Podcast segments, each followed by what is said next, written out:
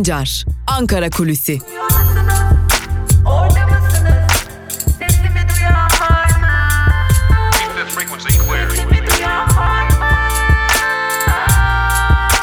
Özgürüz Radyo. Özgürüz Radyo. Özgürüz Radyo'dan ve Ankara Kulisi'nin ilk bölümünden merhaba sevgili dinleyenler. Hafta içi her gün olduğu gibi bugün de yani 31 Ekim Perşembe gününde de Özgürüz Radyo'da Ankara Kulisi ile karşınızdayız. Peki Ankara Kulisi programında ne yapıyoruz? İlk bölümde Ankara'da konuşulanları, gündemde olanları sizlerle paylaşıyoruz. Ardından ikinci bölümde ise gazete manşetleri ve günün öne çıkan yorumlarını günün manşetleri bölümüyle sizlere aktarmaya devam ediyoruz. Hafta içi her gün sabah saatlerinde Özgürüz Radyo'da güne haberdar olarak başlamanız için programlarımızı takip edebilirsiniz. Peki programlarımızı nasıl takip edebilirsiniz? Bunu da hatırlatalım ve Özgürüz Radyo'da Ankara Kulisi'nin ilk programına başlayalım. Özgürüz Radyo'yu daha yakından, daha hızlı bir şekilde takip etmek için yapmanız gereken şey çok basit. Google Play Store'a ya da App Store'a girerek arama bölümüne Özgürüz Radyo yazarak Özgürüz Radyo'nun güncellenen uygulamasını indirebilirsiniz. Uygulamamızdan hem yayın akışımıza hem de anında hızlı bir şekilde yalnızca play tuşuna basarak radyomuzu dinleyebilirsiniz. Yapmanız gereken sadece bu ve bu sadece 30 saniyenizi alacak diyelim ve Ankara Kulisi'nin ilk bölümüne başlayalım. Ankara Kulisi'nin ilk bölümünde elbette ki gündemimizde Adalet ve Kalkınma Partisi olacak. Dün Mustafa Yeneroğlu istifa ettirilmişti. Aslında AKP içinde huzuru bulabilmek adına yapılmış bir hamle olarak adlandırılıyor bu hamle. Doğrudan Cumhurbaşkanı ve AKP Genel Başkanı Recep Tayyip Erdoğan'ın talebi ve daha doğrusu talimatı doğrultusunda Mustafa Yeneroğlu kurucusu olduğu partiden istifa etmişti. Aslında Mustafa Yeneroğlu AKP içerisinde daha doğrusu AKP tabanının büyük bir bölümünde AKP'nin kurucu ruhu ya da ilk kuruluşundaki ruhu olarak da adlandırılıyordu. Ancak gelinen aşamada AKP'nin kurucu ruhunu ortaya çıktığı dönemlerdeki ruhunu tamamen terk ettiğinin gösterimi olarak da istifa ettirilmesi yorumlanıyor. Elbette bu Ankara'da böyle yorumlanıyor ancak AKP içerisinde huzur operasyonu adı da veriliyor bu duruma. Peki akıllardaki esas soru şu. Mustafa Yeneroğlu istifa ettirildi. AKP huzuru buldu mu? Elbette ki hayır. Peki bu istifa etmelerin ya da istifa ettirilmelerin arkası gelecek mi? Öyle görünüyor ki gelecek. Ankara kulisleri son zamanlarda Barış Pınar Harekatı'nın ara verilmesiyle birlikte yine iç politikaya döndü. Özellikle de gözler yeniden Adalet ve Kalkınma Partisi'ne çevrildi. Neler oluyor sorusu sorulmaya başlandı. Birkaç gündür sizlere aktarıyoruz. Bir yanda yeni bir medya grubu ortaya çıkıyor. Bu Ali Babacan ve Ahmet Davutoğlu'nun ortaya çıkmaya baş hazırlandığı döneme denk geliyor. Öyle görünüyor ki bu medya grubu Adalet ve Kalkınma Partisi'nin ayrılarak yola ayrı şekilde devam, edecek olan Ali Babacan ve hareketinin öncüsü olacak. Yani bu medya grubu biraz da buraya ağırlık verecek. Tabi AKP içerisinde istifalar ve istifa ettirilmeler devam edecek gibi görünüyor. Çünkü Cumhurbaşkanı Recep Tayyip Erdoğan'ın tabiriyle çatal sesler ya da aykırı sesler var hala AKP içerisinde. Bu yalnızca yönetim kadrosunda, milletvekillerinde ya da Ankara'da değil, il ve ilçe başkanları düzeylerinde de gelebilecek istifaların getirilebilecek istifaların ilk adımı olarak yorumlandı. Yine AKP'de Mustafa Yeneroğlu'nun istifa ettirilmesi içeride kalanlara da bir mesaj olarak değerlendiriliyor ve ilerleyen zaman dilimlerinde ki zaten hala devam eden E-Devlet üzerinden istifalara yenilerinin de eklenmesini bekliyoruz. Bir diğer önemli gündem maddesi yine Ankara'da konuşulan her ne kadar medya kapıları kapalı olduğu için HDP'nin kendi içerisinde, Kürtlerin kendi içerisinde konuştuğu soru ne yapmalı? Önce tutuklamalar ve kayyum atamaları ardından Barış Pınar Harekatı, Cumhuriyet Halk Partisi'nin tavrı, İyi Parti'nin zaten malum olan tavrı Millet İttifakı'nın doğal demokrasi ittifakının tabanını sarsmıştı. Bunda en önemli nedenlerden biri elbette ki Kürtlerin beklentilerine ulaşamaması ya da bekledikleri naif tutumun gösterilmemesiydi. Kürtler şimdi kendi aralarında tartışmaya devam ediyorlar. Zira bu tartışma kimi dönemlerde dışarıya da yansıyor. Kürtler arasından HDP'ye artık meclisten çekilin ve mevcut belediye başkanları da görevlerinden istifa etsin şeklinde çağrılar da geliyor. Bu çağrılar şu an düşük düzeyde olsa da giderek yükseliyor. Kayyum atamalarıyla bunun yükseldiğini de söyleyebiliriz. Ancak HDP içerisinde AKP bunu istiyor şeklinde bir fikir var ve bu fikirden dolayı da şu an itibariyle HDP içerisinde meclisten çekilme, demokratik siyasetin kapılarını kapatma ya da belediye başkanlarının istifası gibi bir durum bulunmuyor. Bunu kesin bir dille söyleyebiliriz ancak Kürtler içerisindeki bu tutum MDP içerisinde bir takım değişiklikleri beraberinde getirecek. Özellikle Barış Pınarı Harekatı süresince HDP'den gelen kimi açıklamalara Kürtler tepki göstermişti. Tam da bu nedenle 2020'nin Mart ya da Şubat ayında gerçekleştirilecek kongre ile HDP içerisinde dikkat çekici değişimlerin yaşanması bekleniyor. Bunun da altını çizelim ve geçelim bir diğer önemli gündem maddesine. Belediyeler zaten özellikle Ağustos ayından bu yana gündemimizde kayyum atamalarıyla gündemdeydi. Öte yandan İstanbul Büyükşehir Belediyesi'nin de yetkileri kısıtlanıyor, tırpanlanıyordu. Tabi sadece bu değil, öte yandan tüm muhalefet belediyeleri mercek altına alınmış durumda iktidar tarafından en ufak açık, en ufak dikkatsizlik dahi iktidar tarafından değerlendirilmeye hazırlanıyor. Elbette ki iktidar partisinin bu hazırlığının muhalefet de farkındaki kendi belediyeleri içerisinde dikkat çeken ve ismi yolsuzluklarla anılan bazı isimlerin istifaları, görevlerini bırakmaları isteniyor. Şu an itibariyle bu durum belediye başkanları düzeyine gelmemiş durumda ancak kimi belediyelerde belediye başkan yardımcılarının görevden alındığını ya da istifalarının istendiğine dair önemli duyumlar geliyor. Bu duyumlar netleştikçe biz de Özgürüz Radyo'da Ankara Kulisi programında ve haber bültenlerimizde sizlerle paylaşmaya devam edeceğiz.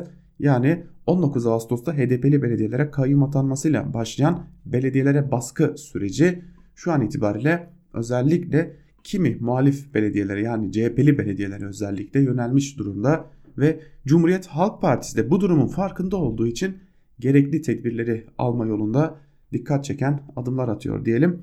Ankara kulisinde önemli bilgileri sizlerle paylaştık. Tabi tüm bu bilgilerin ardı arkası kesilmiyor. Ankara'da iç politika her geçen gün daha fazla hareketleniyor. Zaten biz uzun zamandır sonbahar çok hızlı gelecek ve sonbahar sert geçecek demiştik Ankara için. Adım adım o sert sonbaharın sonuna doğru yeni partilerin ortaya çıkacağı döneme doğru yine AKP içerisindeki çözülmelerin artacağı, muhalefet içerisindeki ayrışmaların artacağı ve tabi bu sonbahardan sonra gelecek kış ve bahar aylarında da parti kadrolarında değişikliklerin yaşanacağı döneme hızlı bir şekilde ilerliyoruz. Kısacası Türkiye siyaseti, Türkiye siyasetinin göbeğindeki kimi siyasi partiler ciddi bir değişime hazırlanıyor. Bu değişim aynı zamanda Türkiye'nin ilerleyen dönemlerini de etkileyecek bir değişime benziyor. Kısacası Türkiye değişim yolunda emin adımlarla ilerliyor. Bütün ezberlerin bozulacağı, bütün bilinenlerin değişeceği bir döneme doğru Türkiye adım adım ilerliyor. Tabii tüm bunlar akıllara erken seçim mi geliyor sorusunu getiriyor. Türkiye gibi bir ülkede erken seçim hala her zaman gündemde olsa da şu an itibariyle iktidar partisinin en azından belli bir aralığa kadar bir yıllık süreç içerisinde erken seçime sıcak bakmadığını da hatırlatalım ve Ankara Kulisi'nin ilk bölümünü burada noktalayalım. İkinci bölümde gazete manşetleri ve günün öne çıkan yorumlarıyla karşınızda olmaya devam edeceğiz. Şimdilik küçük bir ara Özgür Radyo'dan ayrılmayın. Hoşçakalın.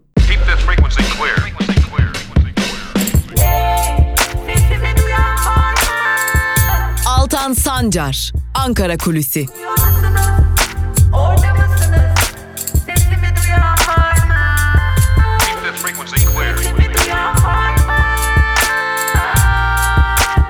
Özgürüz Radyo. Özgürüz Radyo.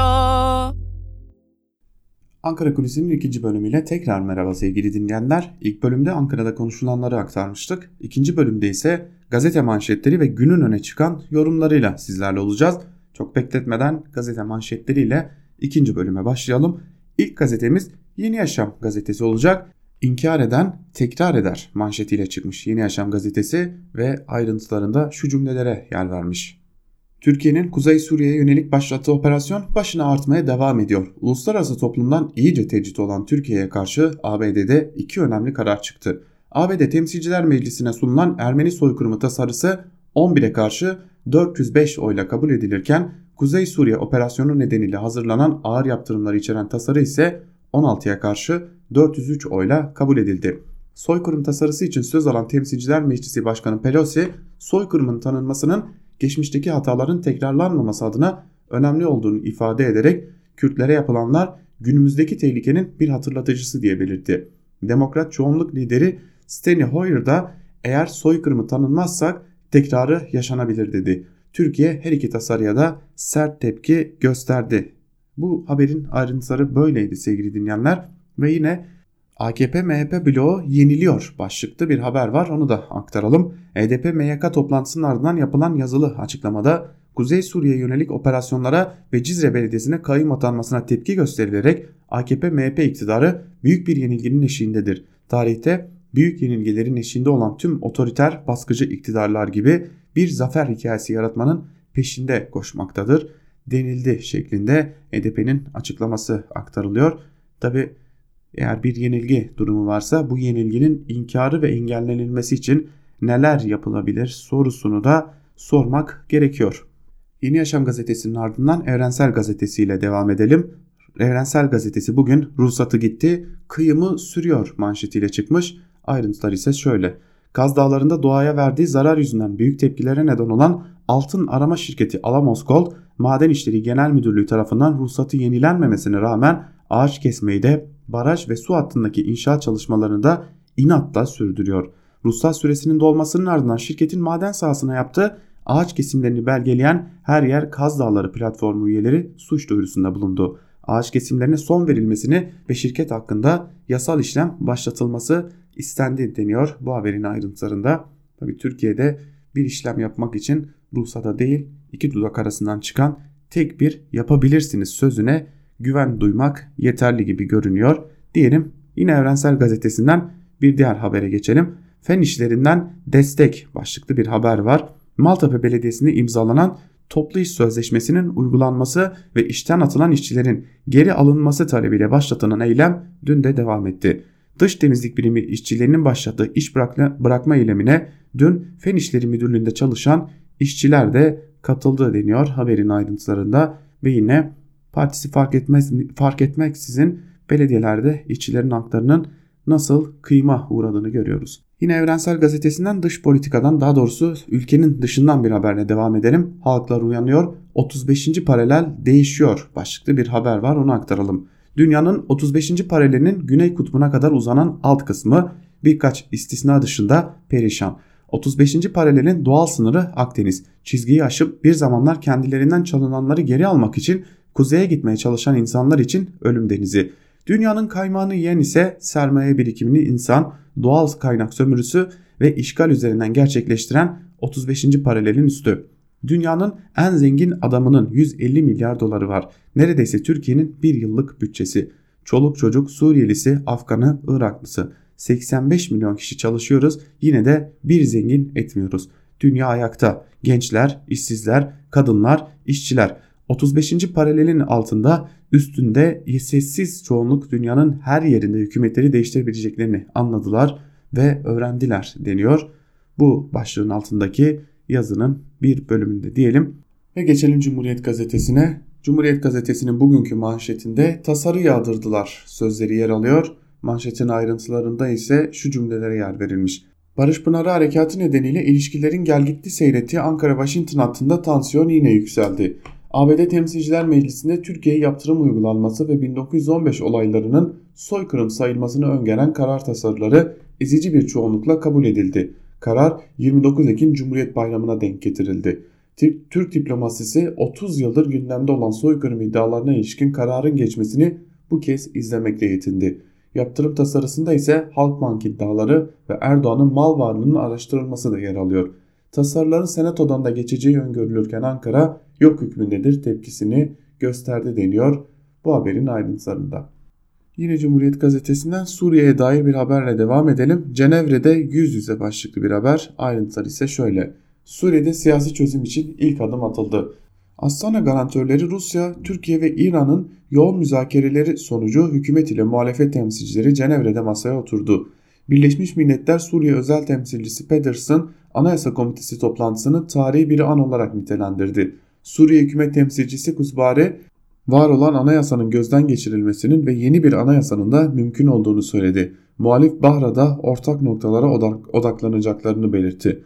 Olumlu mesajlara karşın anayasanın içeriği konusundaki belirsizlik sürüyor denmiş bu haberin de ayrıntılarında. Yine Cumhuriyet Gazetesi'nden İstanbul'un intikamı başlıklı bir haber var. Onunla devam edelim. İstanbul Boğazı'nda İstanbul Büyükşehir Belediyesi'ne ait olan yetkilerin Cumhurbaşkanlığı tarafından atanacak kurullara devredilmek istenmesi iktidar 23 Haziran'ın rövanşını alıyor tepkisine neden oldu. İstanbul Büyükşehir Belediyesi Başkanı Ekrem İmamoğlu doğru bulmuyoruz, hukuki yolları sonuna kadar kullanırız dedi.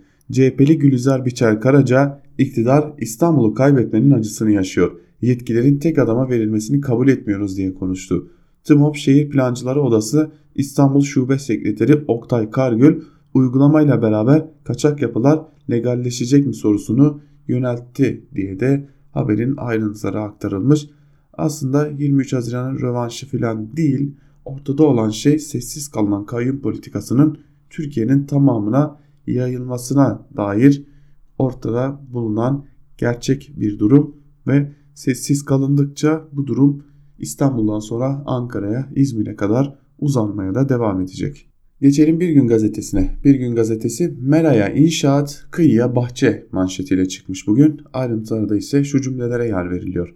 Çevre ve Şehircilik Bakanlığı tapu kanunu ve bazı kanunlarda değişiklik yapan 40 maddelik yeni bir taslak hazırladı. İktidarın daha önce Türkiye Büyük Millet Meclisi gündemine getirdiği ancak tepkiler üzerine geri çekmek zorunda kaldığı düzenleme yeniden gündemde. Yasa taslağına göre idare tarafından ihtiyaç duyulan mera, yaylak, kışlak, otlak ve harman yeri niteliğindeki taşınmazlar kamu yatırımları için yapılaşmaya açılacak. Taslak ile imar kanununda da değişiklik yapılması planlanıyor. Buna göre mevcut yeni yerleşim alanlarının acilen kullanıma açılması için belediyeler ve valilikler tarafından mevzi imar planı hazırlanmasına ilişkin düzenleme değiştiriliyor. İmar planı olmayan yerlerde bakanlık tarafından hazırlanacak yönetmelik esaslarına göre uygulama yapılacak. Taslak kıyılara millet bahçeleri yapılmasına da olanak sağlayacak deniyor bu haberin ayrıntılarında ve adım adım ülkenin nasıl daha doğrusu Bülent Arınç'ın deyişiyle ülkenin parsel parsel nasıl satılmaya devam ettiğini de görüyoruz.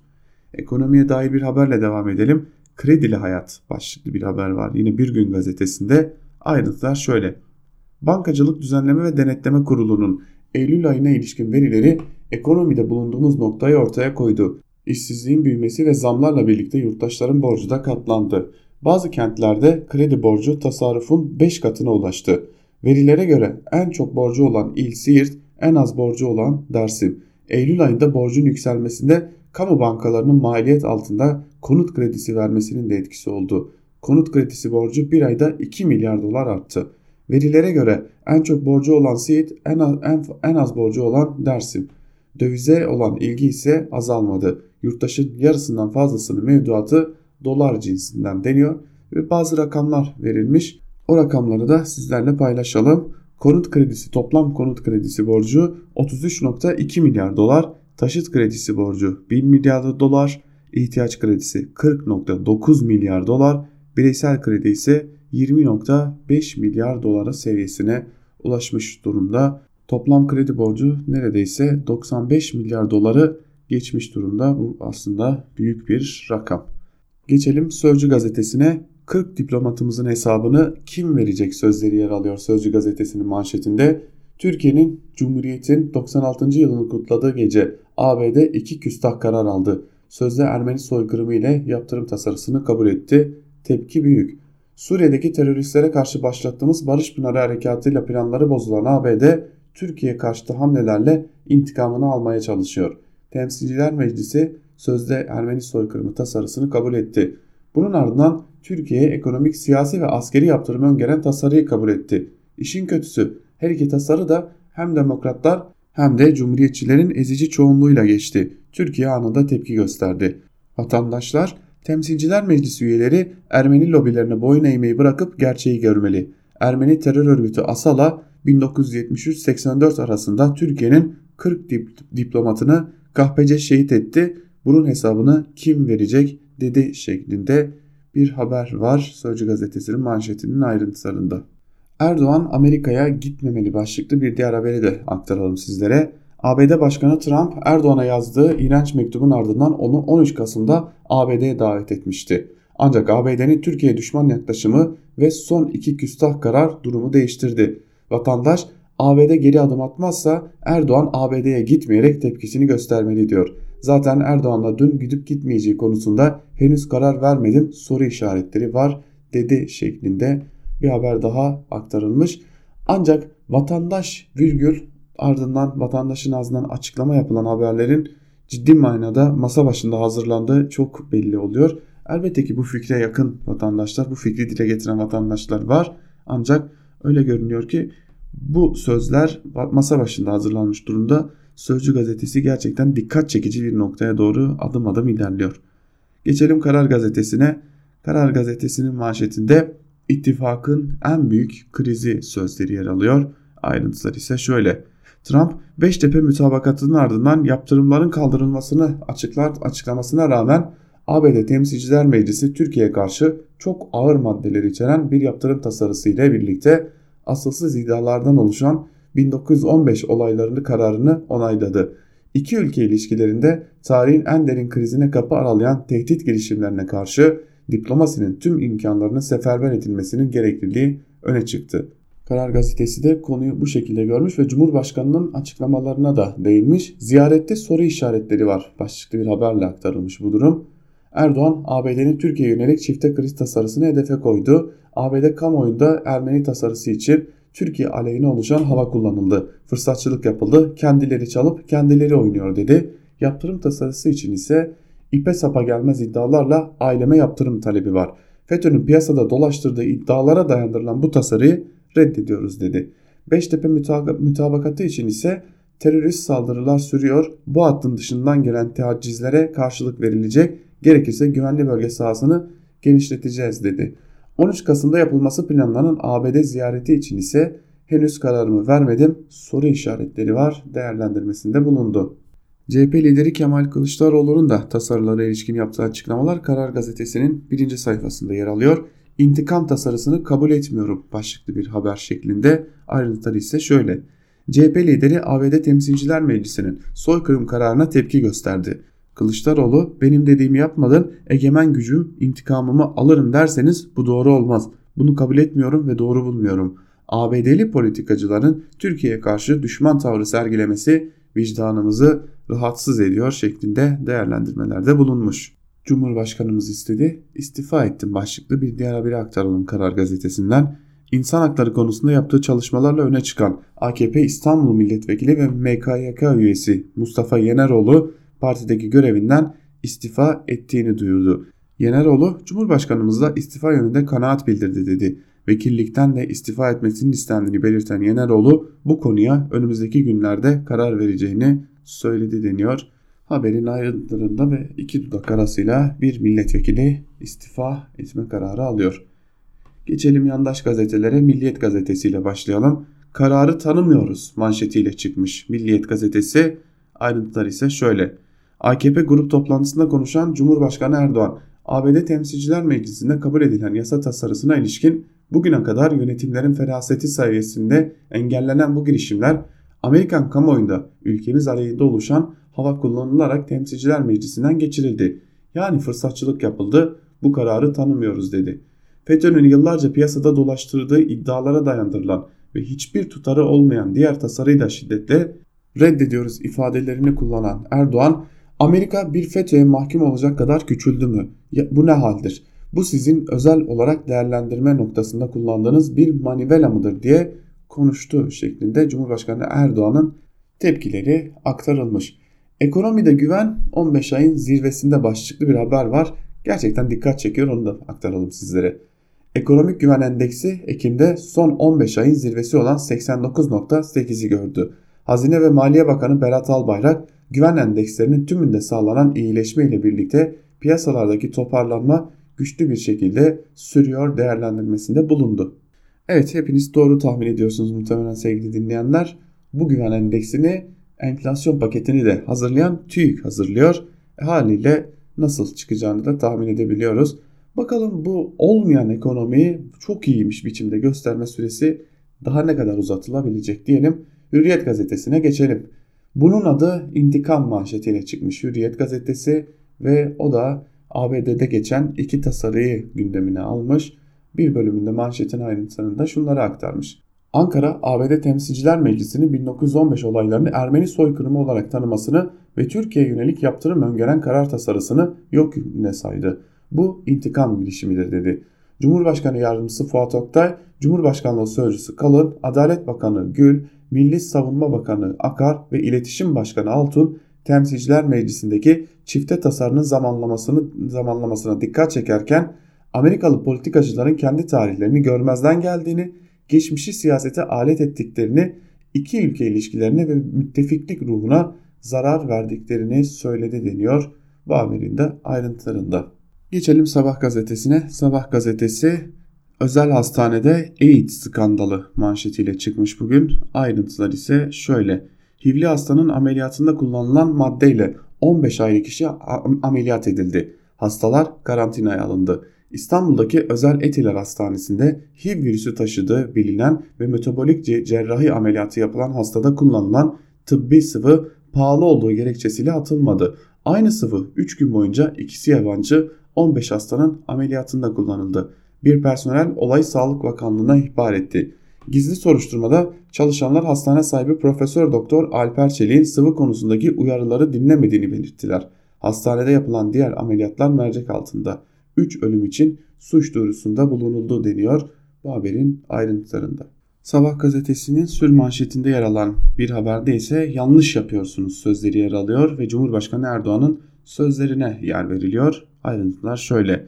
Başkan Erdoğan bugün kendi ellerinizle beslediğiniz terör yılanı eninde sonunda dönüp sizi de ısıracaktır. Avrupa ülkeleri PKK'lilere her türlü kolaylığı sağlıyor. Terör örgütü üyeleri Avrupa'da Türkiye aleyhine 700 eylem yaptı. Polis eşliğindeki eylemlerde 36 Türk yaralandı hesap soracağız. Bunlar sporcularımızın asker selamından korkacak kadar zavallılar. Mücadelemiz son terörist temizlenene kadar sürecek. Gerekirse güvenli bölgeyi genişletebiliriz. ABD'de alınan iki tasarı adamının hiçbir kıymeti yok. Bunu tanımıyoruz. Kendileri çalıp kendileri oynuyorlar. ABD bir FETÖ'ye mahkum olacak kadar küçüldü mü? Bazı ülkeler teröristleri nerede olursa olsun bulup ortadan kaldırıyor. Türkiye'de aynı hakka sahip yakında bu konuda müjdelerimiz olacak diye de dikkat çekici bir cümle kurmuş Cumhurbaşkanı Erdoğan. Geçelim Yeni Şafak'a. Yeni Şafak'ın manşetinde müjdemiz olacak sözleri yer alıyor. Cumhurbaşkanı Erdoğan'ın az önce Sabah gazetesinden de aktardığımız dikkat çekici sözlerine yer verilmiş ve bir bölümünde şunlar aktarılıyor. Cumhurbaşkanı Erdoğan terörle mücadelede yeni bir adımın sinyalini verdi. Bazı ülkelerin milli güvenliğe tehdit olarak gördüğü teröristi nerede olursa olsun bulup ortadan kaldırdığına dikkat çeken Erdoğan, öyleyse Türkiye'nin de aynı hakka sahip olduğunu kabul ediyorlar demektir. Buna ellerini sıktıkları teröristler de dahildir. İnşallah yakında bu konuda milletimize müjdelerimiz olacaktır dedi şeklinde bir haber var. Hemen altında da Mazlum Kobani mi başlıklı bir haber var ve şunlar aktarılıyor. Erdoğan'ın sözleri merak konusu olurken AKP grup toplantısının ardından gazeteciler o müjde terörist başı Mazlum Kobani'nin Türkiye'ye iadesi konusunda mı diye sordu. Erdoğan'ın cevabı niye acele ediyorsun? Bu işlerin haberi verilir mi? Amerika haber vere vere mi geldi şeklinde oldu deniyor ayrıntılarında. Aslında akıllara gelen en önemli soru işareti belki de olacak olan da öyle görünüyor. Belirli noktalarda suikastler düzenlenmesi ihtimali üzerinde duruluyor. Dün özellikle kimi gazeteciler ve sahayı yakından bilen isimler suikast için adımlar atılabilir şeklinde bir e, konuya değindiler diyelim. Ve çekilme tamam değil. Başlıklı yine Yeni Şafak'tan bir haber var ona geçelim. Soçi'de Rusya ile varılan mütabakat gereği PKK'ye çekilmesi için tanınan 150 saatlik süre sona erdi. Ancak teröristlerin Aynel Arap, Münbiç ve Kamışlı başta olmak üzere Suriye'nin kuzeyindeki varlığı sürüyor. Yerel kaynaklara göre M4 karayolunun güneyine geçen birkaç konvoy dışında 34 bin kişinin çekildiğine dair belirti yok. Gidenlerin bir kısmı rejim üniformasıyla geri geldi. TSK'nın yakaladığı rejim kamuflajlı 18 kişi de sorguda PKK'li olduklarını itiraf etti deniyor. Bu çok dikkat çekici bir bölüm. Zira esir alınan o Suriyeli askerlerin iade edildiğine dair önemli bir bilgi var. Ee, bu doğrulanmamış bir bilgi ancak bu askerlerin hızlı bir şekilde yeniden Rusya'nın araya girmesiyle ve Türkiye istihbarat birimlerinin de müdahalesiyle Suriye Milli Ordusu'nun da elinden alınarak zaten Türk Silahlı Kuvvetleri askerleri de oradaydı askerler esir alındığında iade edildikleri belirtiliyor. Bu ne kadar doğru ilerleyen günlerde ortaya çıkacak. Geçelim Akit'e. Akit'in manşetinde ise gerekirse güvenli bölgeyi genişletiriz sözleri yer alıyor. Ayrıntıların bir bölümünü zaten diğer gazetelerden aktarmıştık. Şunu söylüyor Cumhurbaşkanı Erdoğan. Bize 30 kilometrenin ötesinde teröristler ne olacak diye soruyorlar. Diğerlerine ne olacaksa onlara da aynısı olacak. Güvenli bölge dışında gelecek saldırılara en sert şekilde cevap verilecek ve gerekirse güvenli bölge sahasını genişleteceğiz demişti Cumhurbaşkanı Erdoğan. Ve yine asker selamı vermişti. Buna dair bir fotoğrafla Cumhurbaşkanı Erdoğan'ın fotoğrafı yer alıyor. Dikkat çekici bir haber var onu paylaşalım sizlerle. İstanbul'a ideolojik söğüşleme başlıklı bir haber. Sanatçı kimliğinden ziyade politik provokasyonlarıyla gündeme gelen isimlere para yağdıran İmamoğlu emperyalistlerin defolu tercümanlarını ad adeta ihya etti. Her kuruşunda milletin alın teri olan paraları eğlence uğruna harcayan CHP'li başkan Şevval Sam, Athena, Fettah Can, Fatih Erkoç ve Resul Dindar gibi sol tandanslı sanatçıları paraya boğdu. Yandaş medya organlarına da kesenin ağzını açan İmamoğlu, Cumhuriyet, Sözcü, Oda TV ve Karar gibi gazetelerin sayfalarını belediye reklamlarıyla doldurdu deniyor. Bu haberin ayrıntılarında ancak Sabah gazetesinin birinci sayfasında da resepsiyona katılan birçok e, sanatçı vardı ve o sanatçıların da aynı şekilde başka bir muamele gördüğünü biz hatırlıyoruz. Özellikle zorda kalan, iş yapamayan kimi sanatçıların bir anda iktidar yanlısı kesildiğini ve bunun üzerinden belli bir kazanç elde etmeye çalıştığını da biliyoruz diyelim. Ve çok da uzatmadan gazete manşetlerini burada noktalayalım. Hep birlikte günün öne çıkan yorumlarında neler var bir de onlara göz atalım. İlk olarak Star gazetesinden Mehmet Metiner'le başlayalım. Mehmet Metiner'in yazısının başlığı Kürtlerin, Kürtlerin geleceği kiminle şeklinde ve bir bölümünde şunları aktarıyor. Bir Kürt olarak bu soruya gönül rahatlığıyla şu cevabı veririm. PKK, PYD, YPG Kürtlerin geleceğini karartıyor. Suriye'de PKK üzerinden Kürtler adına geliştirilecek her çözüm Kürtlere yapılabilecek en büyük zulüm olur. Suriye Kürtlerini PKK'nın baskıcı ve diktatöryal rejimine terk etmek en büyük insanlık suçunu işlemek anlamına gelir. PKK'nın Kürtlerle bir alakası yok. PKK sadece Kürtlerden müştekil bir örgüt değildir. PKK ideolojik iktidar arayışında taşeron bir örgüttür. Marksist, laikçi ve seküler bir örgüttür. O yüzdendir ki CHP'nin Genel Başkan Yardımcısı Muharrem Erkek PKK IŞİD söz konusu olduğunda tercihlerinin PKK'den yana olduğunu gönül rahatlığıyla söylemekte bir sakınca görmemektedir. Erkeğin sınırımızda IŞİD gibi dinci fanatik bir örgüt bize komşu olacağına PYD, YPG gibi bir yapı komşu olsun daha iyi yaklaşımı önemli not edilmelidir. CHP'nin IŞİD karşısında PKK aşkı sadece bu laikçi seküler karakterinden kaynaklanmıyor. Aynı zamanda Bağızçı genlerinden de kaynaklanıyor. CHP'nin HDP ile kurduğu ittifak Erdoğan'ın şahsında milletimizin değerlerini alaşağı etmek ittifakıdır. Kürtlerin geleceğini sadece Suriye'de değil Türkiye'de de PKK'ye havale etmek Müslüman Kürtlere yapılabilecek zulümlerin en büyüğü olur. CHP'nin tek parti döneminde yaptıkları zulmün aynısını Suriye'de PYD marifetiyle Türkiye'de de HDP ile Müslüman Kürtlere yapılır. PKK'nin makbul Kürt yaratma projesi Pol Pot rejimini aratmayan diktatöryel bir rejime dönüşür diyor Mehmet Metiner yazısının bir bölümünde ve IŞİD'e karşı olmanın Müslüman Kürtlere yapılmış bir kötülük olduğunu öne sürüyor. En azından kendi öyle düşünüyor ve bir yerde neredeyse IŞİD savunucusu bir pozisyona düştüğünün farkında ya da değil bilmiyoruz ama net olarak IŞİD savunucusu bir pozisyonda olduğunu çok iyi bir şekilde gösteriyor yazısında. Geçelim gazete duvardan Dinçer Demirkent'in Cumhuriyeti savunmanın yolu Diyarbakır'dan geçer başlıklı yazısının bir bölümüne. Toplumsal sınıfların mücadeleleriyle inşa edilmiş kurumlar, bu kurumların işleyiş kurallarını kuşaklar ötesi güvencelere bağlayan anayasalar, kamuoyunun özgürce oluşması için kurallara bağlanan basın, yurttaşların yaşamlarını insani koşullarda sürdürmeleri için kazanılmış haklar bir bir ortadan kaldırılırken Cumhuriyet savunusunu 1930'lara duyulan özleme götürmek bugünün koşullarında siyasal gericiliktir. Elbette bu geleceğe ilişkin bir hatırlatmayı dışlamaz. Egemenler filmi başa sarmak istiyorsa o başlangıçta cumhuriyetçilerin de elbette bir hikayesi var. Fakat bu hikayeyle cesurca yüzleşmek zorundayız. Halk egemenliğinin layık içeriğinin nasıl sınıfsal olduğunu kavramak ve geleceğe taşımak zorundayız örneğin. Cemaat ve tarikat ağlarına hapsedilmiş, bu ağların oluşturduğu ticari siyasi şebekeye kıstırılmış bugünümüzü kurtarmanın sınıfsal içeriğini, düzenin kimin yararına işlediğini ortaya çıkarmak zorundayız. Cumhuriyetin publikasının kim olduğunu cesurca konuşmak zorundayız. 1921'de kamu hukukumuza giren egemenliğin doğrudan doğruya halk tarafından kullanılacağı ilkesini nahiyelerin yani komünün, belediyenin cumhuriyetin temelini oluşturan özel birim olduğunu söylemek zorundayız. Bunun ortadan kaldırılmasının merkez tarafından atanan kayyumların cumhuriyeti ortadan kaldırdığını söylemeye cesaret etmek Kürtlerin seçme ve seçilme hakkının Türkler kadar değerli olduğunu söylemek zorundayız. Çıkacak ses, gösterilecek cesaret bizzat Cumhuriyet'in hikayesiyle de yüzleşmek gereğini içinde taşır. Hatıra eğer geçmişin üzerini örtmek için kullanılmıyorsa ancak böyle geleceğe taşınır çünkü. Bu da özgüven gerektirir. Gazetecileri, belediye başkanlarını, milletvekilleri tutuklu, akademisyenleri kovulmuş, parlamentosu yetkisizleştirilmiş, yayılmacı hedeflerle başlatılan bir savaşta İslamcı çeteleri ordusuna ekleyerek çatışmalara giren, kamusunu hem iktisadi hem de siyasal olarak tasfiye etmiş, yoksulların yoksullaştırılan ve hem iktisadi hem politik olarak borçlandırılan, Cumhuriyetin sembolü olan çiftliğin üzerine hukuk çiğnenerek oturtulmuş bir saraydan yönetilen ülkemizde Cumhuriyeti savunacak erdemlerin başında yer alan cesaretin eksik olduğunu söylemek doğru olmaz mı?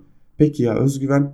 HDP'li seçilmiş belediye başkanlarının görevden alınıp yerlerine merkezi yönetim tarafından kayyum atanmasıyla başlayan sürece tepki vermeyen eşit yurttaşlığı, laikliğin sınıfsal içeriğini, sosyal haklarımızı ve barışı savunmayan bir cumhuriyetçilik bugün Erdoğan tarafından örgütlenen bir cenazenin ağaççılığından başka bir şey değildir.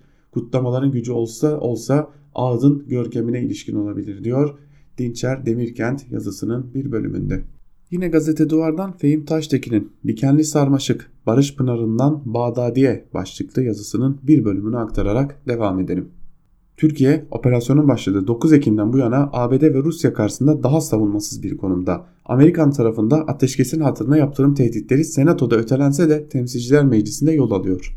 Dün 16'ya karşın 403 oyla geçen tasarıda Cumhurbaşkanı Erdoğan ve ailesinin mal varlığının araştırılmasına ilişkin bölümün hayli can sıkıcı olduğunu söylemeye gerek yok. Yaptırımlar ve soruşturma dosyaları Türkiye üzerinde bir demokrasinin kılıcı gibi sallanıp duruyor. Soçi'deki muhtırayla da Türkiye'nin sağdaki hareketleri Rusya'nın onayı ve koordinasyonuna bağlandı. ABD, Rusya sen Türkiye'yi kuzeyde oyala benim güneyde petrol bölgesinde işlerim var demiş oldu.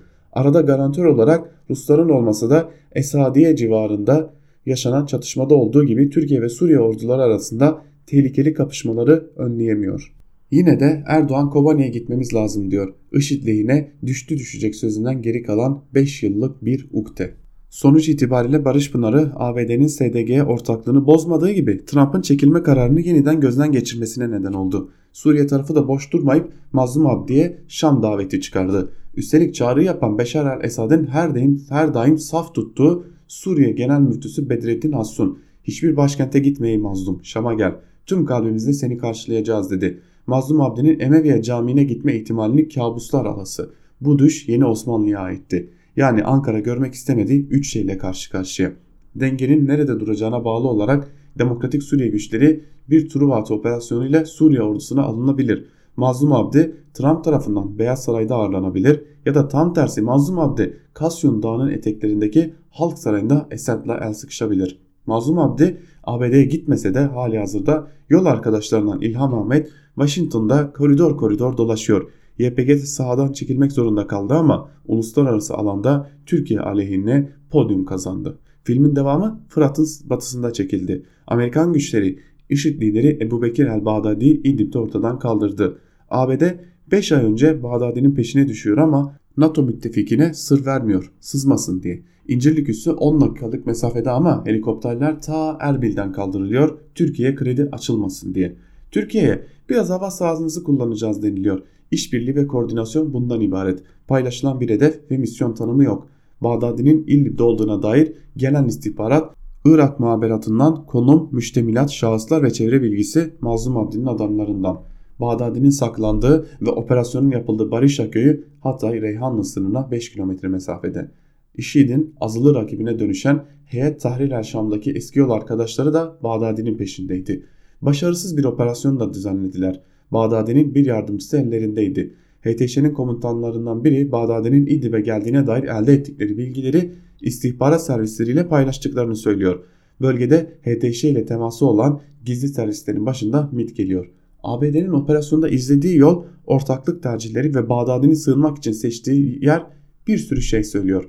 Türkiye'nin kırmızı bültenle aradığı Mazlum Abdi IŞİD'le savaşta ortak olarak öne çıkıyor. Bu Türkiye açısından pozisyon açılmasıdır.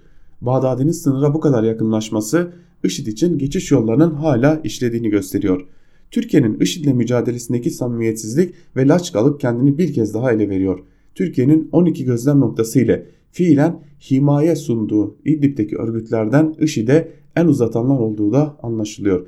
IŞİD'in dağılan militanlarının Türkiye'nin himaye ettiği gruplara katıldığına dair bilgiler de geliyor. Suriye Milli Ordusu diye üniforma geçirdikleri örgütlerin bazılarının El-Kaide ve Nusra kökenli olduğunu defalarca yazdık. İzleri sürülen bazı önemli isimler Suriye Milli Ordusu içinde tek tek açığa çıkıyor. Sahi Suriye'de işler nasıl gidiyor? Kürtlerin kazanımlarına olan düşmanlığın bu devleti daha nerelere çekeceğine dair devlet katından, muhalefet içinden, eli kalemli zümreden bir sorgulama gelmez mi? Her şey bu kadar mı dibe vurdu? Türkiye Cumhuriyeti bu cihadi milis ordularıyla ne yapacak? Gönül coğrafyamız geniş sözünden görev listemiz de uzun sonucunu mu çıkaracağız diye soruyor Fehim Taştekin yazısının bir bölümünde. Geçelim bir diğer yazıya sevgili dinleyenler. ABD ile olan bu malum krize bakalım. Bir Gün gazetesinden Doğan Tılıç'ın şiddetle kınıyoruz başlıklı yazısının bir bölümünü aktaralım. ABD Temsilciler Meclisi 1915'in Ermeni soykırımı olarak tanınmasını öngören karar tasarısı ile Türkiye'ye Barış Pınar Harekatı nedeniyle yaptırımlar öngören yasa tasarısını oy çokluğu ile kabul etti. Ermeni soykırımı konulu karar, tas tasarısı tavsiye niteliğinde olduğundan bir bağlayıcılığı bulunmuyor. Yine de onu yok hükmünde sayarak tarihi siyaseti alet etmenin utanç verici örneklerinden biri diye reddettik ve sen önce kendi tarihine bak dedik. Trump'ın veto etme yetkisi olan Milli Savunma Bakanı Hulusi Akar Suriye'ye askeri müdahalede rolü olan Türk yetkililere vize yatağı ve mal varlıklarının dondurulması gibi tedbirlerin uygulanması ile Türkiye operasyonda kullanılabilecek savunma teçhizatı, hizmetler ya da teknoloji sağlayan yabancı kişilere de benzer yaptırımların öngörüldüğünü yasa tasarısını da şiddetle kınadık. Trump karşı olsa bile tasarı senatodan 3'te 2 çoğunlukla geçerse yasalaşıyor. Aslında tam da bu noktada alttan alta bir gelişmenin başka işaretleri var. Hadi bu ABD, Trump'ın ülkesi ve biz onun en onur kırıcı ifadeleri karşısında bile ey Trump, ey ABD demedik.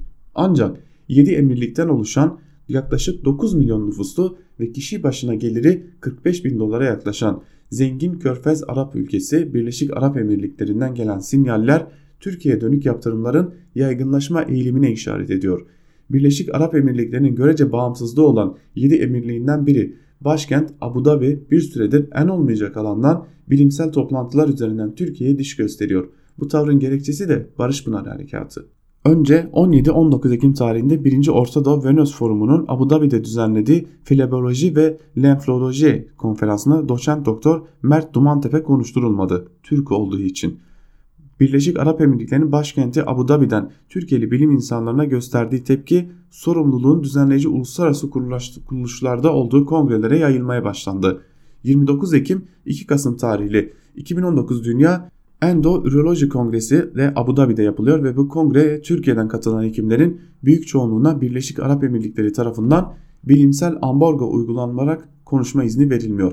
Bu bilimsel bir engellemenin ötesinde ulusal bir sorundur diyen Ürolojik Cerrah Derneği Başkanı Profesör Doktor Aydın Mungan kongreyi düzenleyen Dünya Endoüroloji Derneği Başkanı'na yazdığı mektupta sorumluluğun ev sahibi ülkede değil düzenleyici uluslararası kurumda olduğunu anımsatarak tıbbi toplantıların siyasal manevraların alanı olmaması gerektiğini vurguladı. Ticareti önceleyen Dubai görece daha esnek bir Türk orada prestijli bir otelin genel müdür yardımcısı olabiliyor. Ancak aynı kişi Abu Dhabi'de kendisi için açılan genel müdürlük pozisyonuna Türk olduğu için getirilmiyor.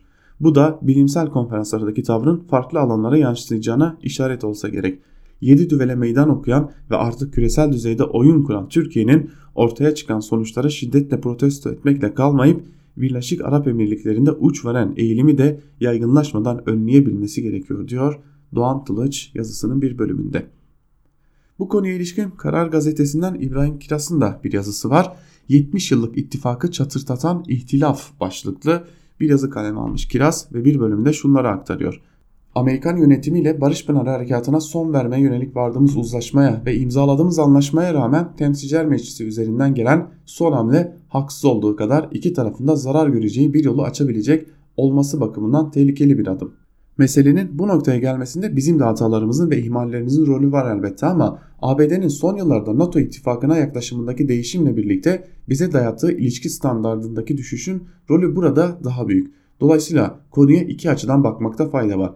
Biri Türkiye'nin dış politikadaki dil ve tavır değişiminin ABD ile ittifak ilişkilerinin etkisi, diğeri ise Washington'ın dış politikasında beliren bir takım yeni yaklaşım ve öncelik anlayışlarındaki farklılaşma.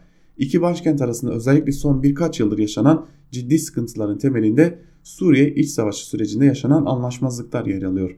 Stratejik müttefikimizin Suriye'nin kuzeyinde devletleşme yolunda çaba sarf eden terörist unsurlara ilişkisi iki ülke arasındaki güveni büyük ölçüde zedeledi. Bu noktada Ankara kendi göbeğini kesti, kesmeye girişti. Bunun için bölgede etkinlik kazanma mücadelesi veren Rusya ile işbirliğine girişmekten de kaçınmadı. Atlantik ötesinde rahatsızlığın en önemli sebebi de bu oldu. S-400 krizinin ardından son olarak ABD ile varılan Beştepe uzlaşmasından sonra Rusya ile imzalanan Soçi muhtırasının Moskova bölgede Washington'dan daha avantajlı bir pozisyona getirdiği yolundaki yorum ve değerlendirmeler söz konusu yasa tasarısının Temsilciler Meclisi'nde rekor sayılabilecek bir oyla kabulünde etkili olmuş gibi görünüyor. Bizim açımızdan ise sınırımızın yanı başındaki terör yapılanmasına müttefikimiz tarafından verilen desteğe karşı gösterdiğimiz haklı tepkinin olumsuz bir reaksiyonla veya hiç değilse anlayışsızlıkla karşılanması ittifakı zedeleyen en önemli faktör. Washington'la Ankara arasındaki kriz yalnızca siyasal iktidarı meselesi değil. Bu krizin doğuracağı sonuçlar da yalnızca AKP'ye zarar vermeyecek. Öncelikle hükümet üzerine düşme, düşeni yapmalı tabi. Beyaz Saray'la, Kongre ile, Pentagon'la vesaire ayrı ayrı görüşmeler gerçekleştirilmeli. Amerikan medyasında Türkiye'nin tezlerini açıklayacak kanallar açılmaya çalışılmalı. Yani bugüne kadar bir türlü yapılmayan ne varsa artık yapılmalı. Yoksa bu sürecin olumsuz sonuçlarının altından kalkılamaz.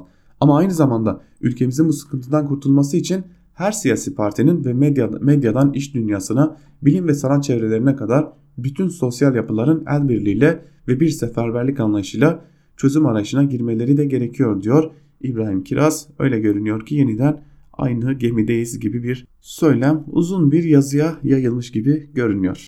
Ve son olarak sevgili dinleyenler Hürriyet gazetesinden Abdülkadir Selvi'nin Erdoğan'ın verdiği iki kritik sinyal başlıklı yazıyı aktaralım sizlere.